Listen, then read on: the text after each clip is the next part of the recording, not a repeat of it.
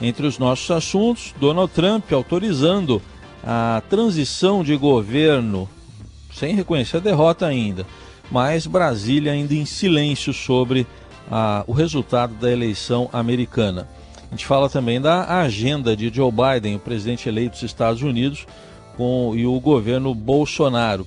Ainda sobre as possíveis opções de filiação do presidente Jair Bolsonaro, já que até aqui fracassou a intenção de ele criar um partido para chamar de seu, o Aliança pelo Brasil. Isso um ano depois né, da, do início dessa tentativa. E ainda tem um cenário de dificuldades para o presidente Bolsonaro em 2022, já nas capitais, é, projetando 2022 nas capitais, neste segundo turno das eleições municipais do próximo domingo. E ainda a gente fala do ministro da Saúde, Paulo Guedes. Isso, porque ontem ele parecia ministro da Saúde, mas depois ele voltou a ser ministro da Economia e previu o fim do auxílio emergencial. São temas para a nossa conexão com Felipe Frazão, direto de Brasília. Oi, Frazão, bom dia. Olá, Raíssen, bom dia a você, bom dia, Carol, bom dia aos melhores ouvintes. Bom dia, Frazão, bem-vindo. Vamos começar então falando sobre o presidente americano Donald Trump, que ainda não reconhece que seu adversário, Joe Biden, venceu a eleição, mas sob intensa pressão né, de membros do seu partido, republicanos, ele deu aval para que tenha início oficialmente a transição do governo. E aí ele escreveu no Twitter: Nossa luta continua com força e acredito na vitória. Ainda assim, pelo melhor interesse de nosso país, recomendei o início dos protocolos. Isso quer dizer que a equipe de Biden vai ter acesso pleno aos escritórios, verbas públicas, funcionários, dados do governo, apesar do presidente não reconhecer a vitória do, do oponente, né? É, o Trump, ele governa agora é, para os aliados deles, né? Os republicanos mais radicais, a militância, é, os próprios políticos republicanos, é, senadores, né, os representantes, que seriam aqui similares aos nossos deputados, já não, não acreditam mais no que ele fala. Agora, oficialmente, o que interessa é a transição do governo Joe Biden. Não, não vai se falar muito pouco do, de, de Trump, vai se falar muito mais de Joe Biden. Finalmente ele cedeu, né, mas sem admitir a derrota. E isso é o, o cenário, né, ou pelo menos o roteiro que ele já traçava e que a gente já estava observando há algum tempo. É engraçado ele fazer isso, mas isso também vai dar acesso, como você falou, Carol, a, a informações de governo, né, a, aos relatórios de inteligência, há uma preocupação de inteligência que tinha com o Joe Biden, né, dele estar tá trabalhando, organizando um novo governo é, sem as melhores práticas de segurança, sem todo o aparato de segurança cibernética dos Estados Unidos. E, por enquanto, aqui em Brasília, segue-se o roteiro de Jair Bolsonaro calado. Não se sabe até quando, né? A gente já viu, a gente no Estadão, desde o início da eleição, mostrou quais seriam ali as alternativas, os cenários que o, o, presidente iria trabalhar, que os seus assessores e conselheiros para a, o, a diplomacia, a política externa recomendavam para ele e ninguém consegue nunca garantir o que de fato ele vai fazer. É, segundo esses conselhos, é, já era hora de Bolsonaro é, reconhecer a, a vitória do Biden, até porque as autoridades eleitorais americanas nos estados estão reconhecendo, é, confirmando a vitória dele, não houve nenhuma mudança no cenário. Então o Trump deu a senha, mas até agora, por enquanto, são nove e cinco da manhã, Bolsonaro ainda está calado, e resta saber se ainda faz algum sentido também isso, né? Porque o Brasil já praticamente se isolou do lado do Trump, e acho que resta dos países mais relevantes aí, das maiores potências, o novo amigo do Bolsonaro, o Vladimir Putin também, né, o presidente da Rússia, que eles estão aí trocando aí elogios sobre as suas qualidades masculinas e deixaram a, a relação é, com os Estados Unidos de lado, com o governo Joe Biden. Até que Bolsonaro seguiu a recomendação desses assessores, mas a recomendação era de que se a vitória se confirmasse por uma ampla margem de vantagem, era de que ele reconhecesse a vitória do Biden. É o que está se confirmando agora e, por enquanto, se ele continuar seguindo, caberá ao governo fazer, então, um, uma, uma, emitir uma breve mensagem de reconhecimento, dar a senha para outras autoridades do governo brasileiro, como o vice-presidente uhum. Hamilton Mourão, que está querendo né, entrar em contato com a Kamala Harris, a vice-presidente eleita, para que comecem aí os trabalhos de transição. Putin Sabe... tem as piores, disse que as piores é, relações que eles têm com os Estados Unidos hoje é, estão no pior nível, né? Estão as relações Moscou e Washington estão muito degradadas, então que não faz diferença. Não é o caso do Brasil, né, Carol? O Brasil escolheu os Estados Unidos como um aliado preferencial. E você sabe que o que eu achei interessante foi a escolha, né? Nessa equipe de transição, alguns nomes importantes estão sendo é, apresentados já pela, pela campanha, né, agora pelo, pelo presidente Joe Biden, e está lá o John Kerry, né, que é ex-secretário de Estado, foi candidato à presidência e vai encabeçar um cargo especial dedicado às negociações climáticas, que é um ponto-chave e cada vez mais Biden deixa claro que isso vai ser uma prioridade no governo, e aí o Brasil entra na rota, né? Muito na rota. E o Brasil é prioridade, o Brasil foi um player mundial nesse, nessa é, questão diplomática, né? Porque o meio ambiente é também uma questão diplomática. É, para o rumo do, de como o mundo inteiro cuida do meio ambiente é decidido em fóruns internacionais. Né? A, a ONU tem uma dedicação a isso e o Kerry vai ser uma espécie de ministro uh, para um assessor especial, né, que eles chamam para a mudança do clima. O Kerry que foi chanceler uh, dos Estados Unidos é um super experiente, é, significa principalmente para quem, para os conselheiros do presidente Bolsonaro que achavam que, e, e havia vários, inclusive no meio militar, que tudo não passava de bravata, que era um discurso eleitoreiro do Biden para ganhar ali a simpatia dos seus uh, correligionários de esquerda que isso não é bem verdade e que a mudança do clima, como eles já diziam durante a campanha, vai ser sim um dos pilares da sua política externa.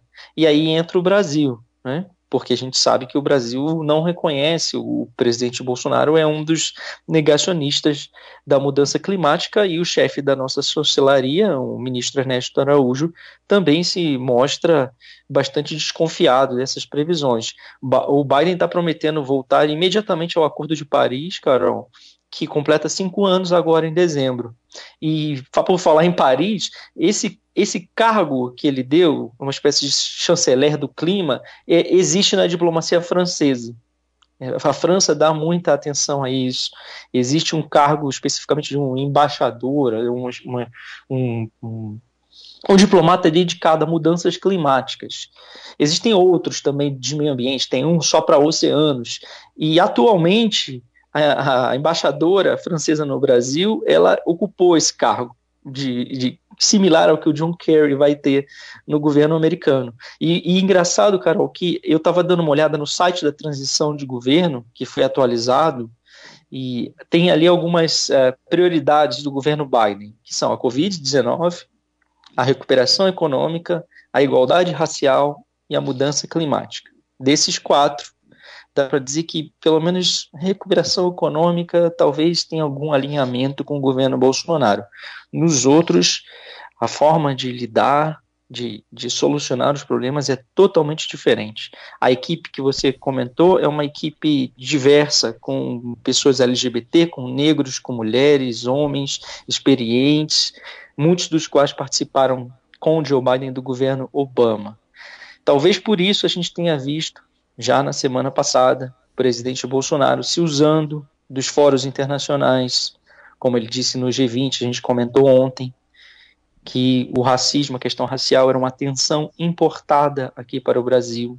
Talvez por isso a gente tenha visto no BRICS, em outro fórum internacional, onde não tinha nada a ver ele falar de um assunto é, interno ao Brasil e que não tinha relação direta com nenhum dos países do BRICS, ameaçar e divulgar uma lista suja de quem importa madeira ilegal, que ele acabou recuando depois. Bom, outro assunto para a gente tratar, Frazão, um ano já se passou desde o início daquela tentativa do presidente Bolsonaro de criar um novo partido, o Aliança pelo Brasil. A aliança não entrou no dedo. Nada.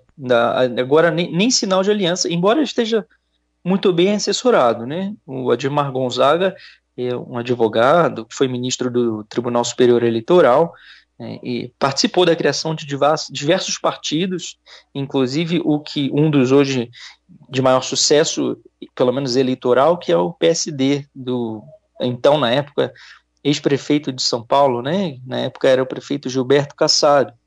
E, e ele contratou o Adilmar Gonzaga, está participando, o presidente está é, confiou a ele a, a burocracia para a criação do partido. A gente lembra que teve tentativa de colher assinatura eletronicamente, depois mutirão nos cartórios para registro de, de apoio, afiliação, nada deu certo. O partido não chegou nem a 10% dos apoios necessários, são quase 492, quase 500 mil assinaturas necessárias no Brasil inteiro, e isso está mostrando que a militância da internet tem um pouco de dificuldade de se transportar para a vida real. E o presidente sabe muito bem disso. O presidente tinha essa ideia de que o, o Aliança participasse das eleições esse ano, não ficou tempo, a, não ficou pronto, né, a tempo, em março, e a pandemia certamente atrapalhou os planos, uma dificuldade que se impõe agora, se ele ainda vai tentar né, levantar esse partido. Parece, pelo que o presidente anda dizendo, que a ideia é construir um, um partido conservador com o tempo. Na verdade, ele quer ter um partido onde ele possa mandar, porque senão ele não teria saído do PSL. Agora, para que esse partido eh, seja construído com o tempo, provavelmente ele já também não está contando com ele para 2022. É, a ideia do Bolsonaro, e hoje ele tem vários convites, né? A ideia dele é ir para um partido que lhe dê musculatura. O Centrão está acenando para ele. E ele tem uma opção muito forte que é o Progressistas né, o, o, antigo Partido Progressista, hoje apenas Progressistas, que é um partido dos que mais cresceu nessa eleição. É, que já Tem foi o partido dele, PS... né, Frazão? Desculpa, foi, foi partido 11 dele. anos 11 anos no Congresso, ele conhece muito bem. Agora, é um partido que foi tragado pelas eh, práticas pouco republicanas, práticas criminosas, como foi demonstrado na Lava Jato. É um partido que apoia qualquer governo. E o Bolsonaro sempre viveu como um isolado, né? um, um, um homem completamente desconectado da, do restante da bancada do seu partido, quando era do Progressistas. Agora ele quer ter uma outra influência, e não esse partido já tem vários donos. Então também tem o PSL, o próprio Republicanos, o PTB do, do Roberto Jefferson também condenado, preso. É, no mensalão, o Patriota, um partido que era Partido Ecológico Nacional, e se fez uma recalchutagem para virar um partido conservador de direita, e o Bolsonaro flertou, praticamente assinou a ficha com eles e decidiu de, em cima da hora jogar aquela conversa toda pelos ares. Enfim, ele tem opções. Ele não precisa decidir isso eh, agora, tampouco no ano que vem correndo. São seis meses o prazo atualmente, seis meses antes da eleição, né, para ele estar tá com, com a filiação é, registrada oficialmente.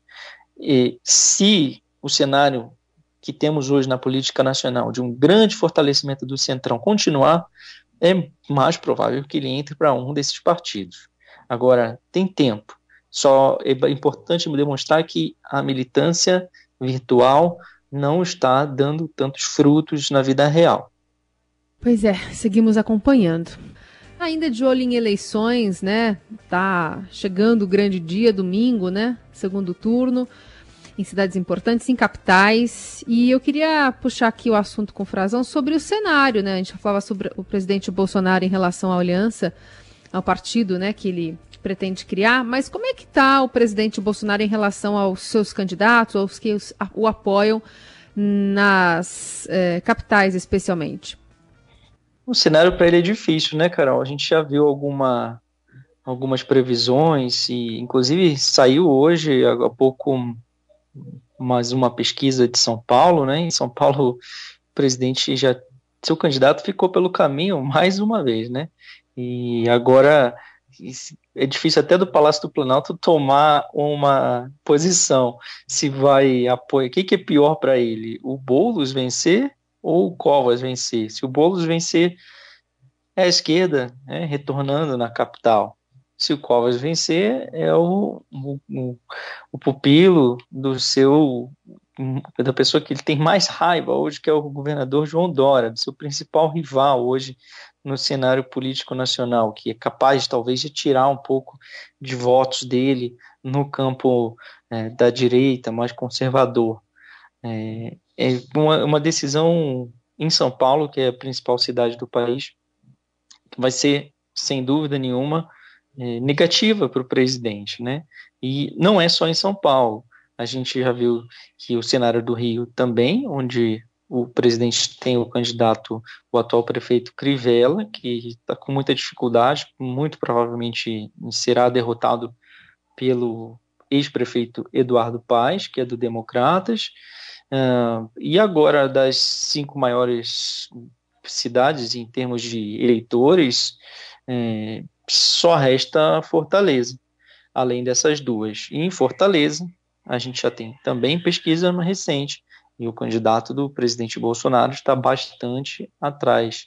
É, o candidato Capitão Wagner é um dos que ele se envolveu na campanha, né? pediu votos, tudo mais, fez a live eleitoral dele com 35% né, na, em intenção de voto contra 53% do deputado Sarto, que é do PDT, apoiado pelo Ciro Gomes, lá em Fortaleza e isso vai dar mais ou menos em votos válidos, né, que a gente já está tratando disso, é, no segundo turno, 60 para o Sarto do PDT a 40 para o Capitão Wagner.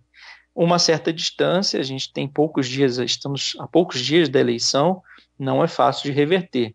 Em São Paulo, que a gente viu é, ontem, o cenário está mudando, né, Carol Heisen? Está mais é, disputada a eleição. É. É, saiu o Datafolha hoje, né? 55 a 45 nos votos válidos e 48 a 40 é, para Covas sobre bolos. Está mais equilibrado Exato. um pouco. Mais equilibrado. É uma das poucas que tem disputa, também tem disputa em Fortaleza. É, eu estou falando dessas duas cidades porque elas fazem parte daquelas dos maiores colégios eleitorais. Né? Tem outras capitais também que estão com, com disputa, né? Não há assim um grande favoritismo. Tem disputa em Belém, é uma cidade importante, uma capital da região norte. Lá também tem um candidato mais à direita, que é um delegado contra o prefeito do PSOL, o prefeito Edmilson Rodrigues, que foi deputado, já foi prefeito outras vezes também, é, que é um nome experiente, ele está liderando a, a pesquisa de intenção de voto, caminha para a reeleição. É, certamente, se conseguisse suplantar a esquerda lá, seria entendido como uma vitória do Bolsonaro. Mas, no geral, é, isso pode pronunciar um cenário de dificuldades para ele em 2022. E por que isso? Se a gente lembrar, Carol, em 60%, mais ou menos, era o nível de votação que o presidente Bolsonaro teve em 2018 contra o Fernando Haddad no segundo turno nas capitais no país. Ele ganhou na maioria das capitais. E, e, isso foi muito importante porque essas regiões capitais elas acabam é, é, carreando ali também a região metropolitana, como é em São Paulo aí, como uma região metropolitana enorme, das mais populosas do mundo, e, e isso ajuda muito a mudar a, a, cara da eleição. Né? Ali se ganha margens é, de votação que podem definir uma eleição presidencial. É um pouco do que acontece nos Estados Unidos, onde o Trump acabou perdendo, ele não consegue entrar nas regiões metropolitanas. Né? Os centros urbanos eles são muito difíceis para os candidatos republicanos e são sempre favoráveis aos candidatos democratas na eleição americana. Isso, historicamente, se a gente olhar os mapas de votação das, dos Estados Unidos, isso não muda.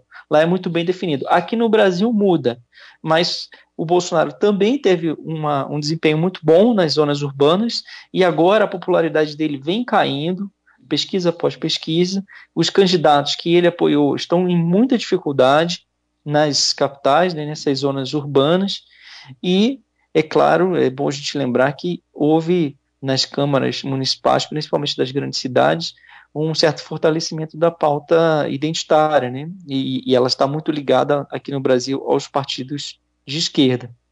Muito bem. E ainda vamos falar um pouquinho sobre o ministro da Economia Paulo Guedes. Ele disse que o auxílio emergencial deverá ser extinto no fim do ano, com o recuo dos casos né, de Covid no Brasil. Diz que vai atuar com evidências empíricas e que há muita pressão política para a prorrogação do auxílio emergencial. Essa afirmação ocorreu durante um evento virtual que a gente reproduz um trechinho aqui no Jornal Eldorado. Acho que já já, já já a gente coloca aqui um trecho de Guedes, sendo que eu queria chamar atenção para isso. A, hoje o Estadão traz reportagens dizendo que apesar de ele explicitar, né, falar uma coisa em relação ao auxílio emergencial que não vai ter a, a prorrogação, nos bastidores se trabalha com essa possibilidade, né? Claro, isso é uma vacina, né? Eu gostei do que o Heisen já o colocou também como ministro da Saúde, né, Heisen? É, apareceu ministro da Saúde ontem, ah, é. ele falando, né, em alguns momentos. Ó, vamos ouvir tem, um trechinho da, da fala do, do ministro, acho que agora está na mão, vamos lá. Quando você pega os PIA+, o Brasil foi o que voltou mais forte, é o que está mais forte. Mais até do que a China, porque a China começou em outubro, novembro do ano passado a crise. Eles tiveram muito mais tempo para trabalhar o fundo do poço e a volta. Nós afundamos em três meses, em três meses já voltamos. Contra a evidência empírica, é, não há muito argumento. Os fatos são que a doença cedeu bastante e a economia voltou com muita força. É como nós estamos agora.